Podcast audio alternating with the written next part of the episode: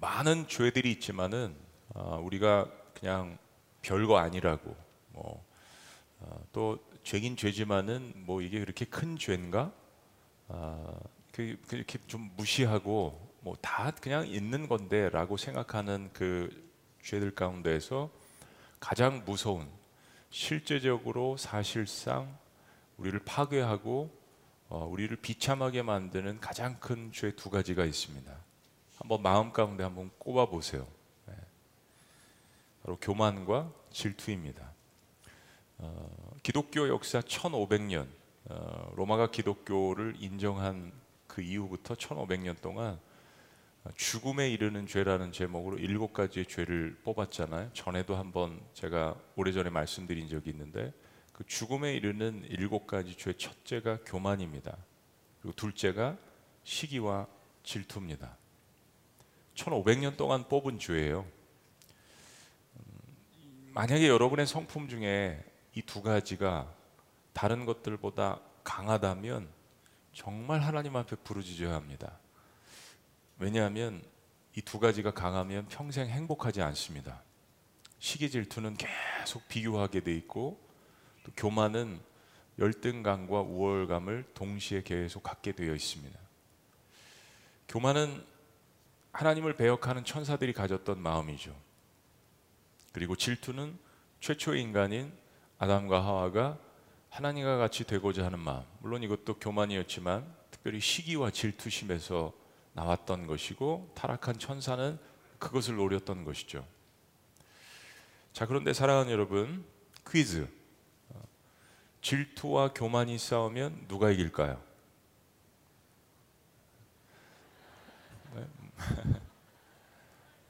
답은 둘 다 자멸합니다. 질투와 교만이 싸우면 답은 둘 다 자멸해요. 그것이 요셉과 형제들의 이야기입니다. 적어도 지금 어, 현실은요. 그리고 앞으로 최소한 오랫동안이요. 질투와 교만이 싸우면 둘 다 자멸합니다. 머리 끝까지 교만한 요셉은 집안에서는 황태자였는데 노예로 전락합니다. 불같은 시기와 질투를 참지 못한 요셉의 형제들은 어떻게 해요? 그 동생을 죽이기로 모의했다가 노예로 팔아버리고 평생을 양심의 고통을 받으면서 살아가게 됩니다. 우리 창세기 후반부에서 그것을 보게 되죠. 평생을 양심의 고통과 또 그것을 덮어야 하기 때문에 계속된 거짓 가운데 살아가게 됩니다. 창세기 37장 마지막은 아들 요셉이 죽은 줄로 알고 요셉의 피 묻은 채색 옷을 붙들고 통곡하는 그 아버지의 야곱의 모습도 그려집니다. 잘못된 사랑, 삐뚤어진 사랑, 편애적인 사랑의 결과를 그 부모도 보게 되는 거죠. 자, 그런데 우리 하나님은 이 모든 세 부류의 사람들을 구원하시기 위해서 애쓰십니다. 그걸 또한 보여주는 것이 이 하나님의 섭리라는 주제를 가진 창세기죠. 그 이야기가 다시 시작됩니다. 오늘 본문 1절은 이렇게 설명합니다. 자, 다 같이 우리 자녀들도 시작. 요셉이 이끌려 애굽에 내려가매 바로의 신하 친위대장 애굽 사람 보디발이 그를 그리로 데려간 이스마엘 사람의 손에서 요셉을 산이라. 요셉의 형제들은 이스마엘 상인 혹은 뭐 이게 좀 뒤바뀌기도 하지만 미디안 상인들. 뭐 처음에는 이스마엘 상인들을 보았을 수도 있고요. 미디안 상인들에게 요셉을 팔아 넘겼습니다. 그리고 노예 상인들은 이집트에 도착해서 노예 판매를 시작하는데 마침 이집트의 친위 대장 보디발 장군이라고 기록이 되어 있죠. 고위급 관료에게 팔려가게 됩니다. 그러니까 요셉의 지금 상황은 이런 거죠. 더 이상 야곱 가문의 어, 열두 형제 중에 아버지의 편을 받는 집안의 왕자가 아닙니다. 노예로 팔려간 어, 이집트 타국에 머무는 어느 것도 의지할 수 없는 아무것도 가진 자 없는 종입니다. 요셉이 의지했던 아버지가 없습니다. 요셉의 어떤 그 상징적인 채색 옷을 입고 있지 않습니다. 이제 더 이상 특별히 하나님께서 머물라고 하신 땅 헤브론도 아닙니다. 그의 나이 17세입니다. 누구도 도와줄 수 없는 낯선 땅에서 이제 요셉이 의지할 수 있는 것은 아무것도 없습니다. 그의 아버지 야곱으로부터 신앙 훈련을 받았을 거 아니에요? 아브라함, 이삭, 야곱. 야곱은 믿음의 사람이었습니다. 부족한 면이 많이 있었지만 그의 아버지 야곱으로부터 들은 야외 하나님을 의지할 수밖에 없습니다.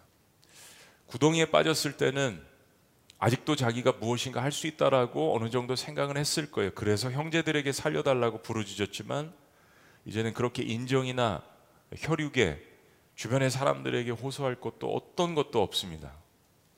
뭐 요즘은 군대가 사실 18개월 많이 짧아지긴 했지만 남자들이 군대 가서 초창기에 신앙이 좋아지는 이유 가운데 하나입니다.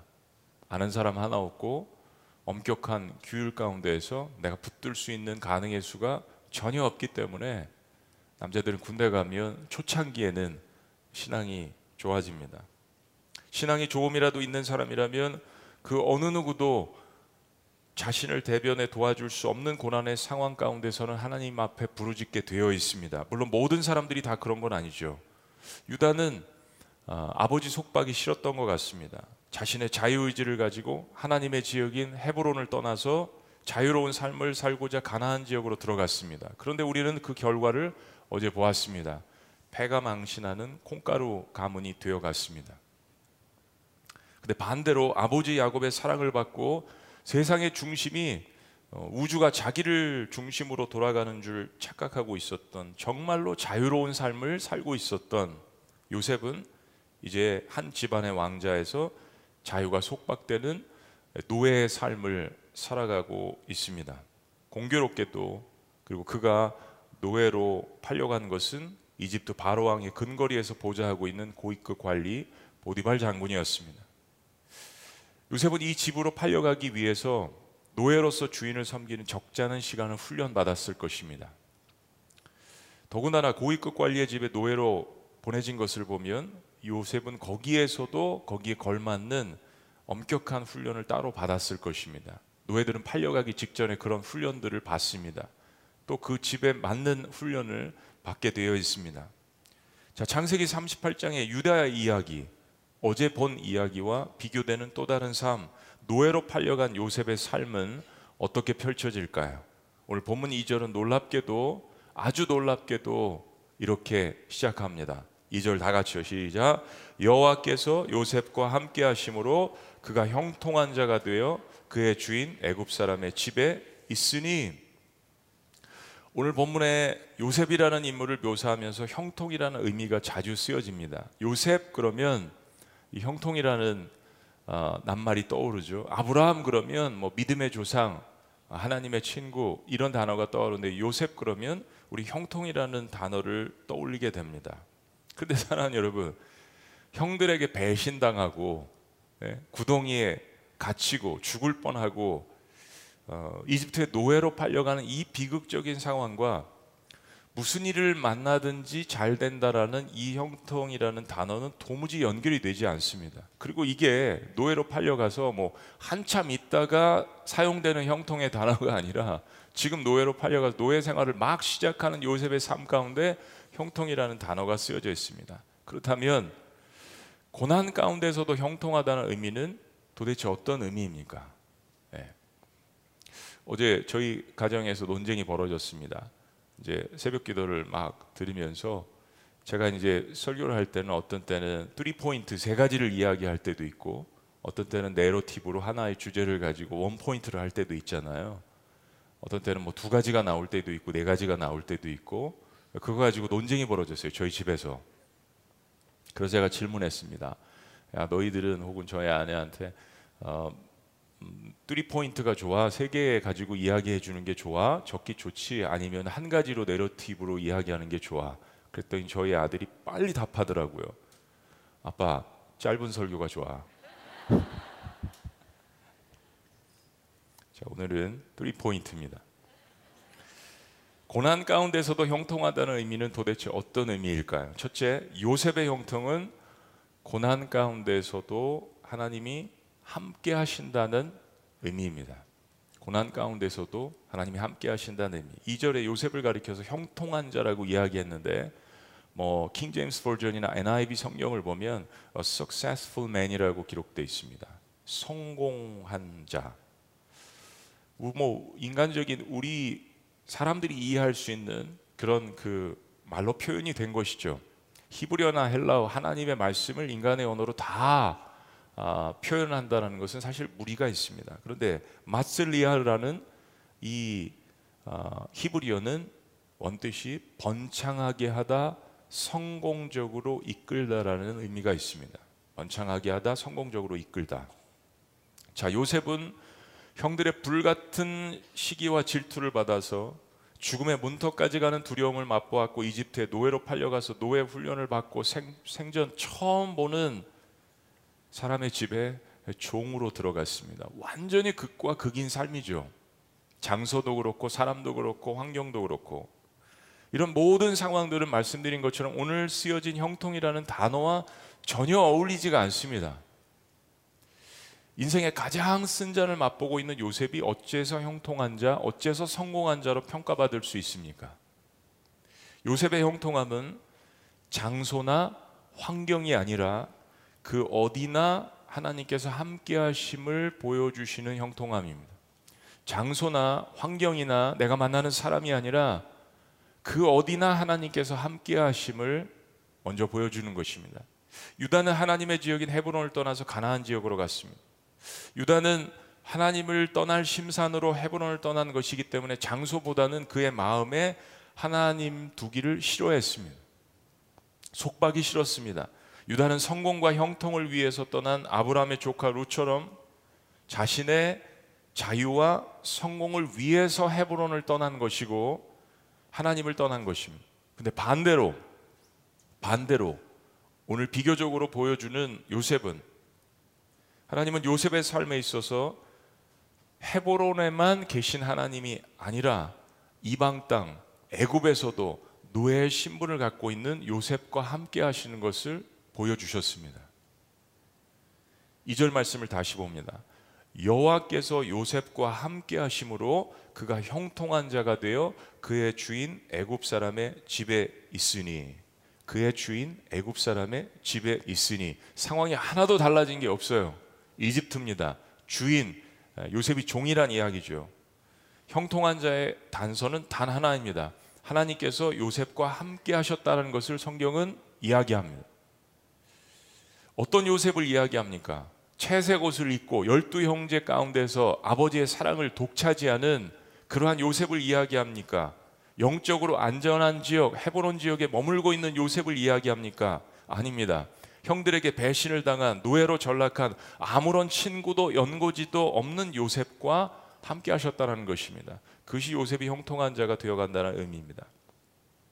우리 새해에 어, 어, New Year Resolution이라는 말을 자주 씁니다. 어, 새해를 성공적으로 살아갈 비법, 어, New Year Resolution. 뭐 새해에는 어떤 비법이 있어요? 저희 딸도 물어보더라고. 아빠 새해는 아빠 어떤 resolution 비법, 해법을 가지고 아빠 출발하냐고 저한테 그런 이야기를 했습니다. 사람들은 새해에 뭔가 새로운 작정을 하기 위해서 직장을 바꾼다든지 내가 있었던 장소를 바꾼다든지 새로운 사람을 만난다든지 새로운 전략을 구상한다든지 새로운 습관을 만든다든지 무엇인가 변화무쌍한 세상에서 살아남기 위해서 새로운 것들을 제시합니다. 매스컴도 그렇고 뉴스도 그렇고 올 한해 New Year Resolution. 근데 그리스도인들에게 있어서 신년도에 가장 중요한 것은 비록 상황이 변하지 않고 여전히 내 앞에 넘실거리는 거대한 파도가 있을지라도 지금 내가 천지의 주관자 되시는 그 하나님과 동행하고 있느냐 하는 것입니다. 근데 요셉은 실질적으로 보면 자신이 하나님과 동행할 처지가 아니었잖아요. 지금 너무 누추합니다. 가진 게 아무것도 없습니다. 지금은 노예로 전락한 인생이에요. 증조 할아버지 믿음의 조상 아브라함부터 대대로 믿고 있는 그 하나님께 보여주고 싶은 모습이 아니란 이야기입니다. 여러분 우리가 신앙생활 하다가 때로 여러분의 삶이 비참하다고 느껴져서 여러분의 삶이 인생 가운데서 경쟁에서 뒤져져서 실패했다라고 생각해서 혹은 나의 마음이 아, 이렇게 부끄러운 마음이 들켰다라고 생각을 해서 하나님 앞에 하나님을 피하고 싶은 마음이 될 때가 있으셨는지요? 나 이런 모습 하나님 앞에 보여드리기 싫다. 특히 사랑하는 사람일수록 그럴 수 있습니다. 그죠? 가족들이 나 이런 모습 보여주기 싫다. 자녀들에게도 아내에게도 남편에게도 가까운 사람 왜냐하면 지금 내 상태가 이러니까 노예의 상태고 실패한 상태고 배신을 당한 상태고 여러분 그렇습니까? 여러분도 그렇습니까? 여러분 다시 말씀을 보세요. 이 2절 말씀에 집중해야 합니다. 다시 말씀을 보세요. 요셉이 여호와 여호와와 함께함으로 요셉이 하나님과 함께함으로 형통하더라 아닙니다. 아니에요. 주어가 요셉이 아니란 이야기입니다. 우리 신앙생활하면서 이거 착각할 때가 굉장히 많아요. 오늘 본문은 여호와께서 요셉과 함께하심으로라고 이야기합니다. 하나님이 나와 함께하심으로 여러분 비슷한 것 같습니까? 자기 인생이 잘 나갈 때는 자기가 하나님 손을 붙들고 있는 줄로 착각합니다. 내가 그럴 만한 존재라고 생각하는 거예요. 내가 이만큼 성공했으니까 내가 이만큼 이런 존재, 이런 높은 포지션에 아, 이런 인간관계에 내가 하나님의 손을 붙들고 있는 줄로 착각합니다. 그러나 더 잘 나가면 더 높아지면 어느 순간 우리가 슬며시 하나님의 손을 놓을 때가 있잖아요. 부담스러우니까. 어느 선까지는 하나님 오시기를 원하지만 이제는 내가 가진 게 너무 많고 내가 자유가 너무 많이 주어졌어요. 이제는 슬며시 하나님의 손을 내려놓습니다. 그러다가 망했을 때는 하나님이 내 손을 놓았다라고 착각을 하는 거죠. 그런데 하나님은 그런 요셉에게 더욱더 가까이 계십니다. 아니 실제적으로 하나님이 우리를 떠난 적이 없는 거죠. 내가 그렇게 느끼고 내가 그렇게 착각하고 내가 그렇게 생각을 한 거죠. 하나님은 지금 요셉에게 요셉이 망한 이 상태에서 가장 비참한 상태에서 더욱더 가까이 계십니다. 주어는 하나님이에요. 하나님께서 요셉과 함께 하심으로 그가 형통하더라. 하나님께서 요셉과 함께 하심으로 그가 형통한 자로다. 세상의 형통은 그 성공의 업적을 자기 자신에게 돌립니다. 위인 열전 보면 그 모든 것이 업적의 중심이 시작이 위인에게 돌려져 있어요. 주어가 신이 아닙니다. 하나님이 아닙니다. 하나님 안에서의 형통은 하나님께서 함께 하심으로 어떠한 형평과 처지에서도의 형통입니다. 그것이 성경의 성공의 개념입니다. 사랑하는 여러분, 세상에서 성공했는데 하나님이 함께 하시지 않는 인생은 성공이 아닙니다. 성공이 아닙니다.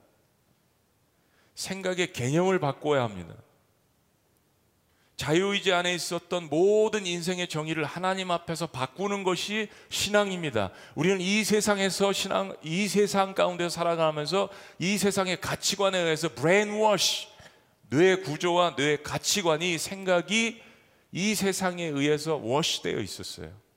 그러면 하나님을 믿는다라는 것은 다시 우리의 생각과 우리의 가치관과 이 세상을 바라보고 환경을 바라보는 눈과 마음이 영적으로 brainwash 되어야 합니다. 그러지 않으면 똑같은 가치관을 가지고 성경을 보고 똑같은 가치관을 가지고 성경 공부를 하고 똑같은 가치관을 가지고 신앙생활을 하면 그래서 성품의 변화가 없는 겁니다.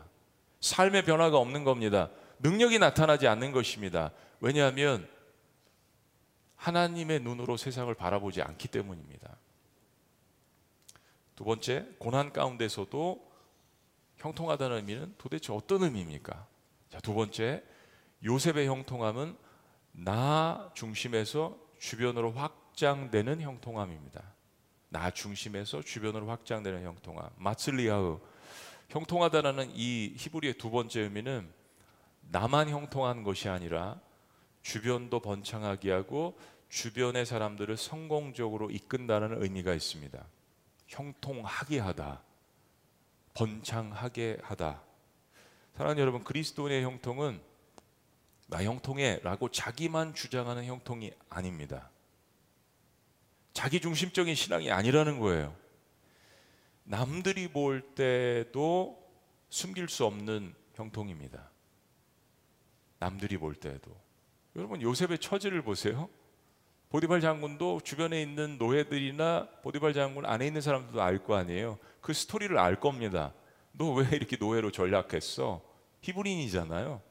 이집트 애굽 사람도 아니고 근데 도대체 요셉을 보고 뭐가 형통하다라고 이야기를 하는 겁니까? 숨길 수 없는 형통. 나 하나님 열심히 믿어. 하나님이 나와 함께 하셔. 라는 자기만의 고백이 아니라 얼마나 요셉과 함께 하시는 그 하나님의 임재하심이 컸는지 요셉의 주인인 보디발 장군이 그것을 느낄 정도였습니다. 보세요 3절 다시 시작 그의 주인이 여호와께서 그와 함께 하심을 보며 또 여호와께서 그의 범사에 형통하게 하심을 보았더라. 지금 요셉은 한마디도 나오지 않고 있습니다. 그죠? 근데 보디발 장군이 노예의 주인이 하나님께서 요셉과 함께 하심을 보았더라. 반복돼서 이야기해요. 또 여호와께서 그의 범사에 형통케 하심을 보았더라. 여러분 이렇게 고백하는 사람들이 있으면 나는 하나님과 함께 동행합니다. 어떻게 증명할 거예요? 그러면 주변에서 보면 아닌 사람도 있어요. 네. 자기는 하나님 믿는다라고 하고 뭐 자기는 신앙 고백을 하고 다 하는데 주변에서 보면 아니에요. 삶의 변화가 전혀 없어요. 자기 중심적이에요. 요셉이 그랬잖아요. 요셉이 그랬을 거예요. 사랑하는 여러분, 또 이런 사람이 있습니다. 하나님은 나와 함께 하시오.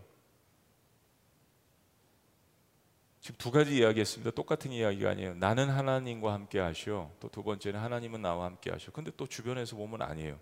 주어가 하나님이든 주어가 나든 요셉의 경우에는 그런 노예로 잡혀온 고난과 상태에도 불구하고 하나님께서 그와 함께 하심을 자신도 경험할 뿐더러 주변에서 인지할 정도였습니다. 누가요? 노예의 주인이 노예의 주인이 보디발 장군은 하나님이 누군지 모르는 사람입니다. 그런데 요셉이 히브리 족속이 하나님을 섬기는 노예인 정도는 알고 있었습니다. 그가 예배하지 않았겠습니까? 다니엘이 하나님을 예배한 것처럼 주변에서 알고 있을 정도로 다니엘을 죽이려 하고 모함하려고 했을 때 그가 하루에 몇 번씩 예배하는 것을 알고 있지 않았습니까? 그래서 성경은 보디발 장군이 요셉이 믿는 하나님이 요셉과 함께 하시고 그 하나님이 요셉의 삶을 형통케 하시는 것을 보고 경험했다라고 보았다라고 고백합니다. 주변의 사람들도 고난 가운데 있는 요셉이 하나님 하나님이 함께 하심으로 형통한 것을 아는 거죠. 하나님이 동행하시는 인생은 형통할 수밖에 없습니다.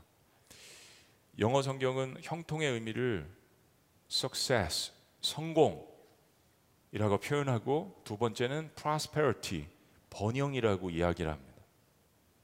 이 두 가지는 세상이 가장 좋아하는 단어 가운데 하나죠.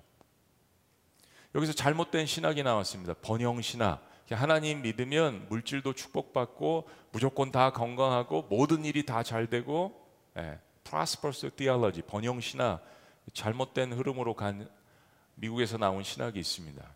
아닙니다. 그 세상의 성공과 세상의 번영의 개념을 붙여준 거죠. 요셉은 지금 그런 상황이 아닙니다. 이집트의 국무총리가 된 상황도 아니고요. 형들과의 관계가 해결된 상황도 아니에요. 그의 인생의 중반부도 아니고 그의 인생의 말미도 아닙니다. 근데 시작부터 지금 이집트의 노예로 팔려온 이 상황부터 보디발 장군의 인정을 받기 전에 이 상황부터 성경은 형통을 이야기합니다. 가장 비극적이고 가장 참담한 상황에서 성경은 요셉에게 형통이라는 단어를 붙여줘요. 이게 어떻게 세상에서 이야기하는 석세스입니까? 이게 어떻게 세상에서 이야기하는 번영이에요? 아닙니다. 우리는 모든 정의를 성경적인 정의로 바꿔야 합니다.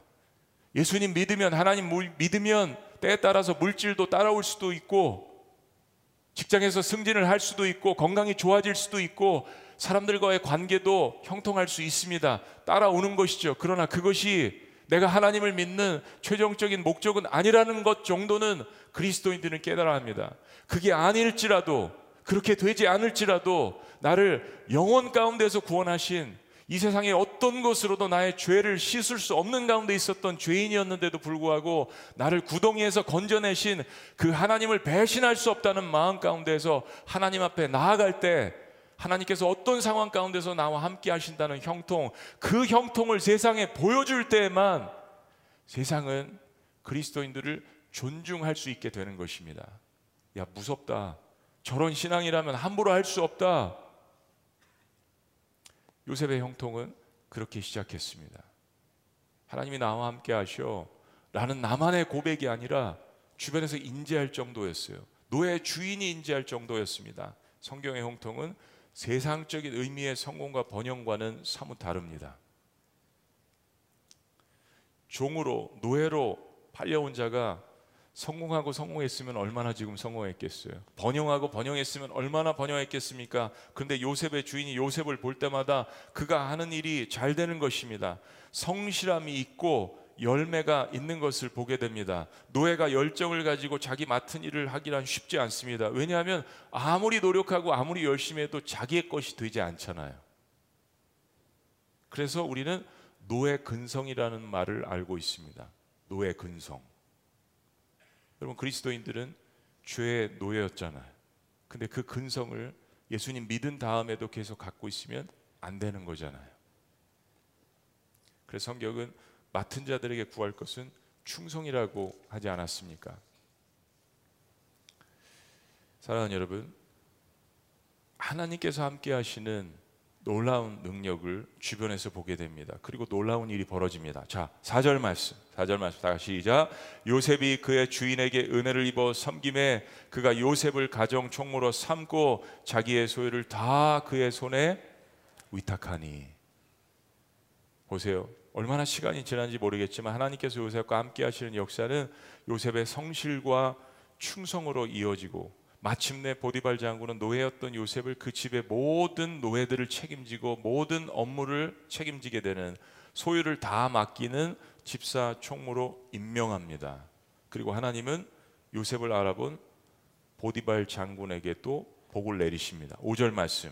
그가 요셉에게 자기의 집과 그의 모든 소유물을 주관하게 한 이게 중요해요. 한 때부터 하나님의 사람을 알아본 때부터 여호와께서 요셉을 위하여 그 애굽 사람의 집에 복을 내리심으로 여호와의 복이 그의 집과 밭에 있는 모든 소유에 어떻게 됐다고요? 미친지라. 정말 모든 사람들은 복을 원하죠. 우리 그리스도인들도 복을 원합니다. 그런데 복이 어떻게 유통이 되는지, 복이 어떻게 시작이 되는지, 복이 어떻게 진행이 되는지, 그리고 그 복의 근원이 무엇인지, 그리고 진정한 축복이 무엇인지, 물질은 있다가도 없을 수 있고, 건강은 있다가도 없을 수도 있고, 사람들은 있다가 떠날 수도 있는데, 나와 함께 하시는 그 하나님의 역사만 있으면 언제든지 다시 시작할 수 있고, 언제든지 하나님의 능력을 맛볼 수 있다라는 그 믿음. 이제 하나님이 주어였는데 하나님이 요셉을 중심으로 역사하시잖아요. 하나님의 복이 보디발 장군의 집에 언제부터 시작됐습니까? 보디발 장군이 요셉을 알아본 때부터라고 성경은 기록합니다. 알아본 때부터. 그리고 누구를 위해서요? 하나님 말씀하시잖아요. 요셉을 위해서. 하나님이 하신 일은 요셉을 위해서 요셉 때문에 요셉으로 인하여 보디발 장군의 집을 축복하신 것입니다. 왜냐하면 요셉은 하나님을 위해서 하나님으로 인하여 하나님 때문에 살기 시작했으니까요. 하나님도 이기시고 요셉도 이기고 요셉으로 인해서 놀라운 축복이 보디발 장군 집 전체에 미쳤다라고 퍼졌다라고 이야기합니다. 나 하나 때문에 가정에 축복이 임하기 시작합니다. 나 하나의 눈물의 기도 때문에 직장에 축복이 임하기 시작합니다. 책 사인회를 하는데 어, 잠깐 잠깐씩 여러분들이 던져주시는 기도 제목이나 격려가 있어요. 목사님, 저 직장 상사가 저를 참 힘들게 하는데 직장 상사 위해서 책을 선물하려고 그러는데 책 사인해 주세요. 어, 사인이 안 되더라고요. 딱 10초, 15초 이야기하시는데 기도가 절로 나오죠. 여러분 그리스도인들만 할 수 있는 일입니다. 보디발 장군이 처음부터 요셉을 좋아했을까요? 아니에요. 군대에서 괴롭혔던 그 고참이 처음부터 좋아했을까요? 아니잖아요. 노예를 뭘 처음부터 좋아해요? 그런데 그와 함께한 사랑하는 여러분, 예전에 우리 조상들이 그런 이야기를 자주 했습니다. 개가 없어지니까 집에 복이 나간 것 같아. 개가 복동이었어. 그 사람이 복동이었어. 복동이가 나간 후에야 그 사람의 존재가 복동이었던 것을 깨닫습니다. 그래서 복동이었던 말이 탄생했잖아요. 요셉은 남을 축복하는 사람이 아니었습니다. 남을 배려하는 사람도 아니었어요. 그는 편향된 사랑을 가지고 자기가 인생의 최고로 알고 자기만 아는 이기적인 자해적인 사람이었고 형들의 허물을 찾아내 아버지께 일러 바치는 것을 기쁨으로 아는 집안의 화덩이였습니다. 화덩이였죠. 그런데 지금 요셉은 자기중심적인 사람에서 남을 축복하는 사람으로 변화되고 있습니다. 사랑하는 여러분, 그리스도인이 된다는 것은 하나님의 영이 나의 삶 가운데 머물기 시작한다는 뜻이잖아요. 하나님의 영이 충만한 영, 흘러 넘치는 영, 숨길 수 없는 영.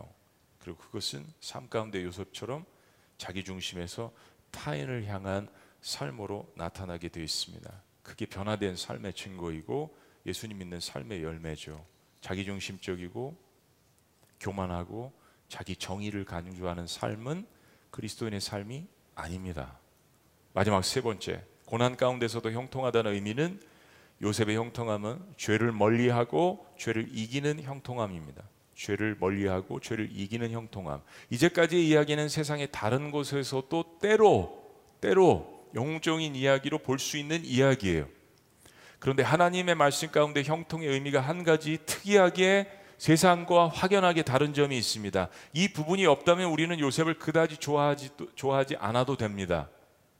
하나님이 주시는 형통이 진정한 형통이 되려면 테스트를 거쳐야 합니다. 형통의 축복은 유혹의 시험을 만나게 되어 있습니다. 6절 말씀. 주인이 그의 소유를 다 요셉의 손에 위탁하고 자기가 먹는 음식 외에는 간섭하지 아니하였더라.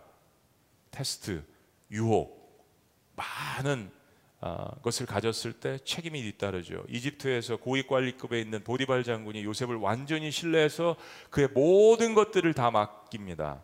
그리고 어떤 것도 간섭하지 않았다라고 성경은 이야기합니다. 많은 축복은 유혹을 만나게 됩니다. 요셉은 이 형통을 담을 그릇으로 준비되어 있을까요? 6절 후반부는 이렇게 이야기합니다. 요셉은 용모가 빼어나고 아름다웠더라. 매우 위험한 징조입니다. 7절 말씀. 그 후에 그의 주인의 아내가 요셉에게 눈짓하다가 동침하기를 청하니 엄청난 유혹이 다가왔습니다. 주인이 자기가 먹는 것 빼고는 다 요셉에게 맡기고 간섭하지 아니한 상태를 보면 요셉 보디발 장군의 아내도 요셉이 마음대로 할 수 있다는 이야기입니까? 먹는 것만 빼고라고 성경이 표현했는데 요셉의 빼어난 용모, 성실함, 일에 대한 열정, 뭔가 설명할 수 없는 그와 함께하는 신비함, 남편이 보았던 보디발 장군이 보았던 그 신비함, 보디발 장군의 아내는 이 모든 것들에 대한 것을 보고 요셉에게 마음이 빼앗겨졌습니다. 그리고 유혹합니다. 요셉은 어찌 보면 더 많은 권력을 얻을 수 있는 절호의 기회로 이것을 보았을 수도 있겠습니다. 그런데 요셉의 형 루벤이 아버지의 처 비라를 범한 역사가 있는 집안이잖아요. 그리고 우리는 어제 유다의 실수와 범죄를 또한 보았습니다. 자, 요셉이 형들에게 노예로 팔려가는 장면부터 요셉의 대사가 한마디도 나오지 않습니다. 아, 우리는 너무 궁금합니다.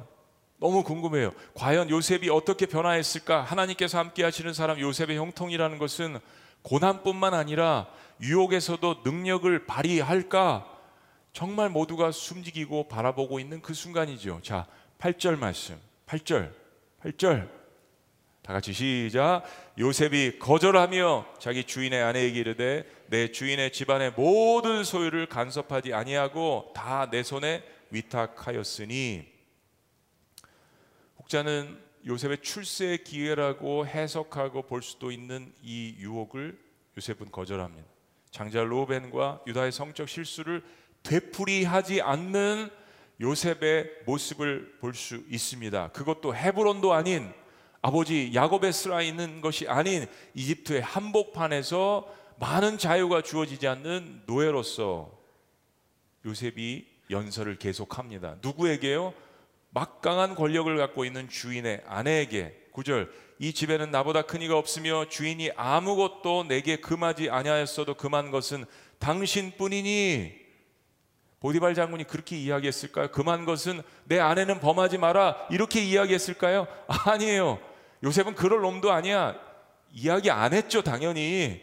그런데 요셉은 이 상황 가운데서 주인의 마음을 대변해서 이야기합니다. 그렇게까지 나를 믿고 그렇게까지 나를 이 자리에 세웠는데 어떻게 당신이 이럴 수가 있습니까? 라고 오히려 이야기하는 거죠.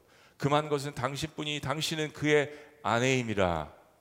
보디발 장군의 아내를 보디발 장군과 한 몸으로 보았습니다. 그런데 요셉이 이렇게까지 말할 수 있었던 강한 그 신앙의 힘은 다른 어떤 것도 아닌 형통의 비밀이 있었다라는 것을 드디어 비로소 본문 말씀이 이야기합니다. 9절 후반부 그런즉 내가 어찌 이 큰 악을 행하여 하나님께 죄를 지으리까 그렇습니다.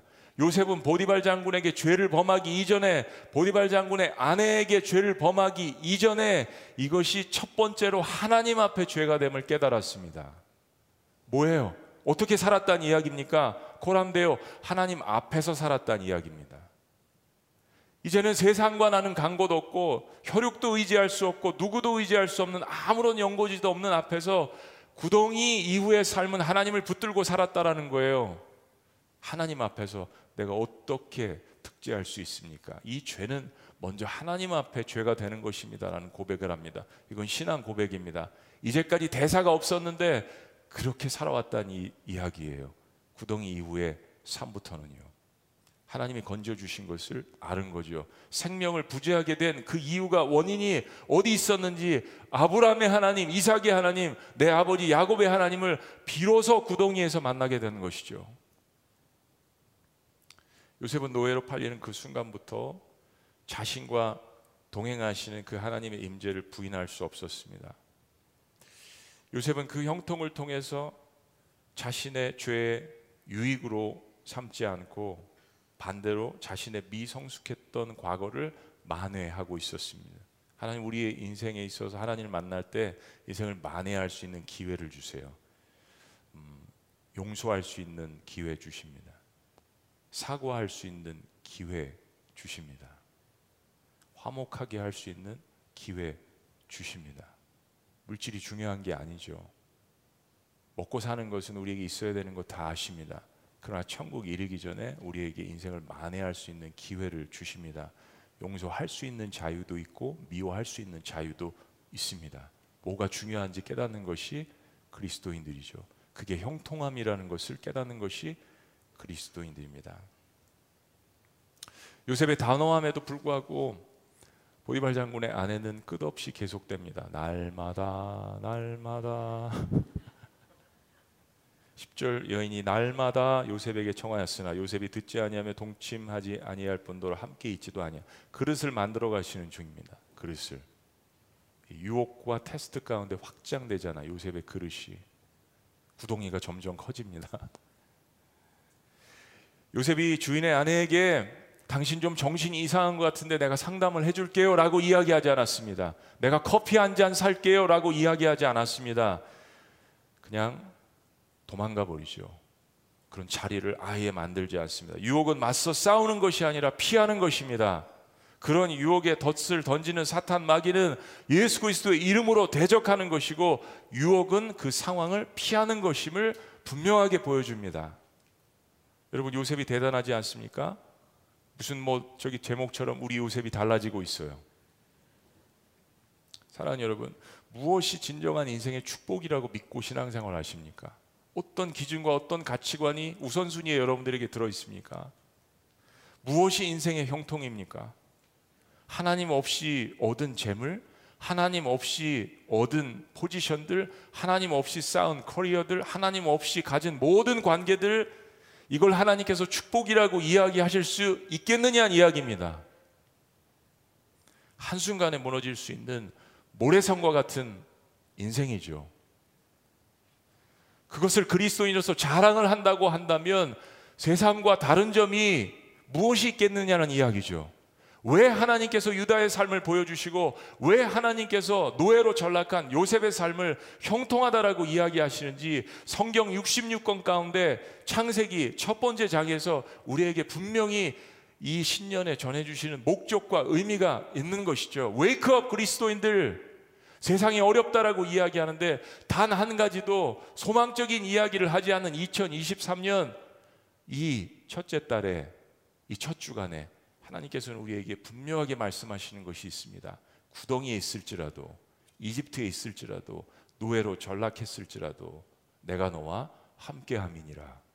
그리고 그 형통이 자신의 형통을 넘어서서 사람들에게 전염되며 사람들을 축복하며 어떠한 죄와 유혹에도 이길 수 있는 힘을 하나님께서 주신다는 것을 그리고 그리스도인들은 그 힘을 주장하고 예수 그리스도 이름으로 선포하고 외쳐야 된다는 것을 그리고 또다시 구덩이에 빠질지라도 나와 함께 하시는 그 하나님의 형통함 때문에 다시 일어날 수 있다는 것을 회개함의 능력이 있다는 것을 다시 한번 하나님께 가까이 갈 수 있다는 것을 고백하시는 그러한 저와 여러분들 우리 모두가 되시기를 주의 이름으로 축원합니다. 축원합니다. 기도하시겠습니다.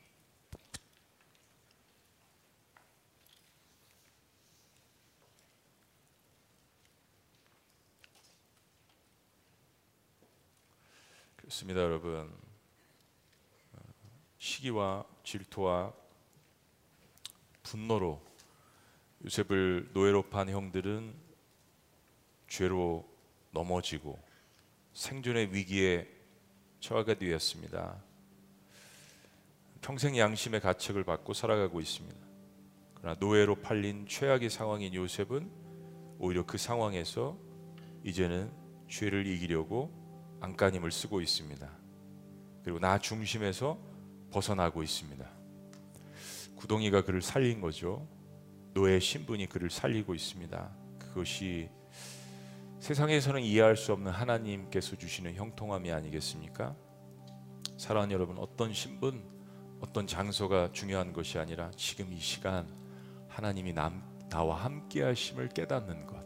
우리 거기서부터 시작하시기를 원합니다. 하나님이 나와 함께 하시는 것.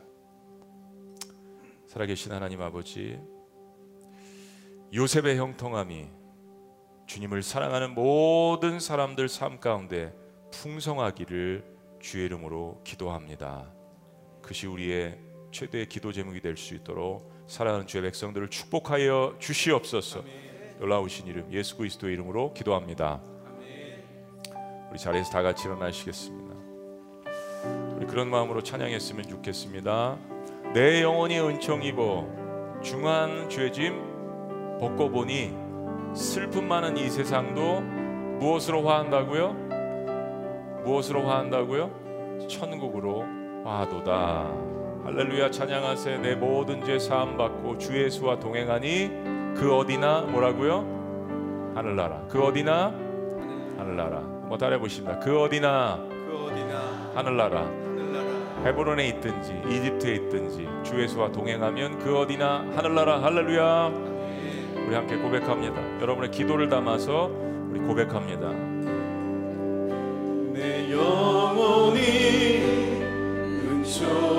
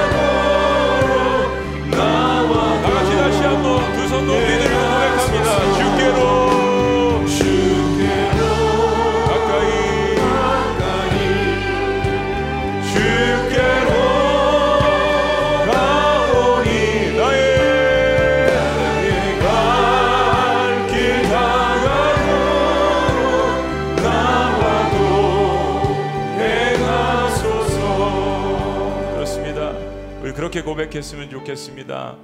하나님 주의 산이 높은 산이 거친들이 초막이나 궁궐이나 내 주 예수 모신 것이 그 어디나 하늘나라라고 고백하고 싶습니다. 하나님 나의 삶 가운데 동행하여 주시옵소서. 나의 갈 길 다 가도록 저도 주님과 동행하고 싶습니다. 우리 그런 고백이 이 한 해를 이끌어 나갈 수 있도록 하나님 저와 함께하여 주시옵소서. 우리 다 같이 주여 한번 외치시면서 고백합니다. 주여.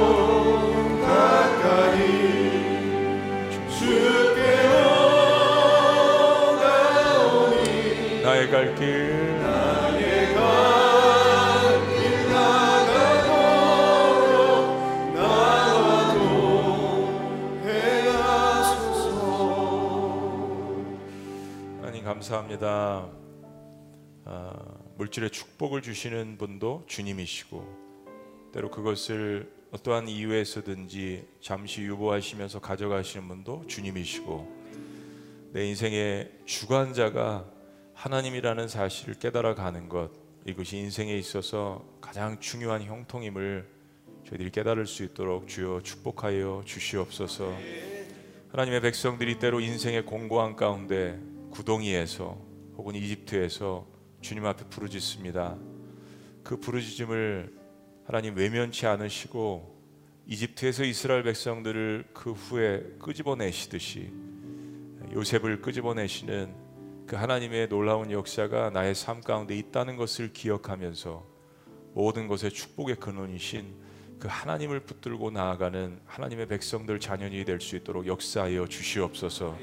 고난 가운데서도 형통함이 어떤 것이라는 것을 이 세상에 보여줄 수 있는 그래서 나를 통하여서 그 형통함이 세상에 유통될 수 있도록 세상이 이길 수 없는 주의 권세를 이기는 능력이 우리 안에 있다라는 것을 쓰러져도 다시 일어날 수 있는 그 놀라운 예수 그리스도의 보혈의 능력이 있다라는 것을 보여줄 수 있는 그런 한 해가 될 수 있도록 사랑하는 주의 백성들을 축복하여 주시옵소서.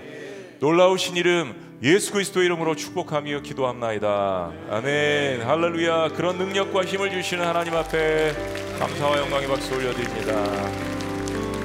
아멘. 네. 우리 직장으로 가실 분들 가시고 가정으로 가실 분들 가시고 또 나머지 분들은 같이 함께 남아서 기도하시도록 하겠습니다.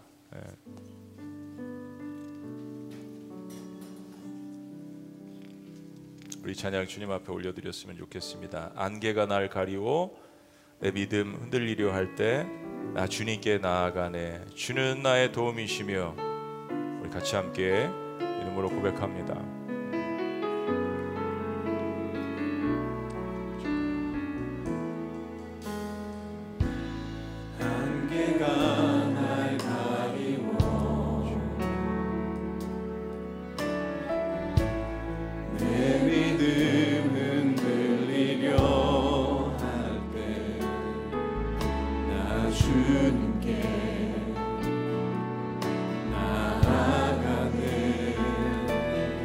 산 같아서 주님은 산 같아서 여전히 그 자리에 계십니다.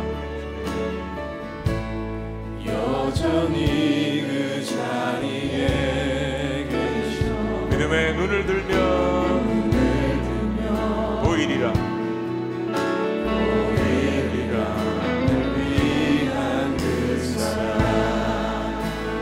고백합니다.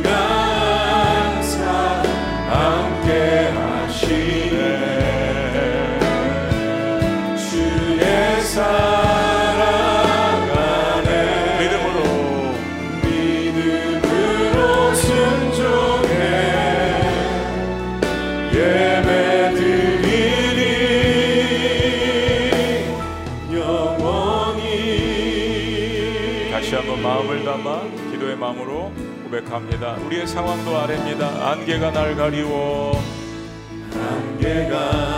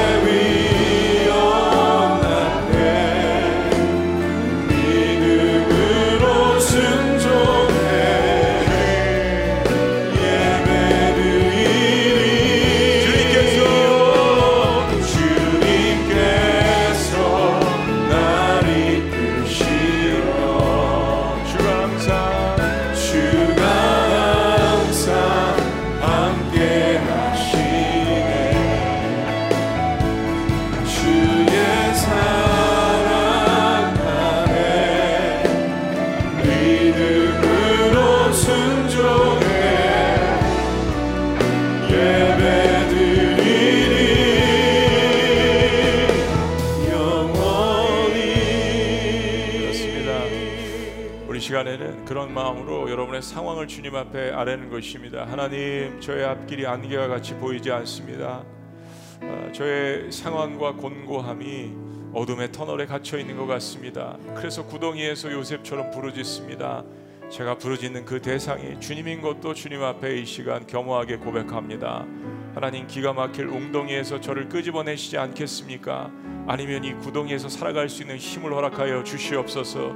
주님의 때와 방법은 주님께 맡길 것이니 저의 삶 가운데 요셉에게 임한 형통이 임할 수 있도록 역사하여 주시옵소서. 주는 내가 맞이하고 있는 삶보다 더 크신 주님인 것을 고백합니다.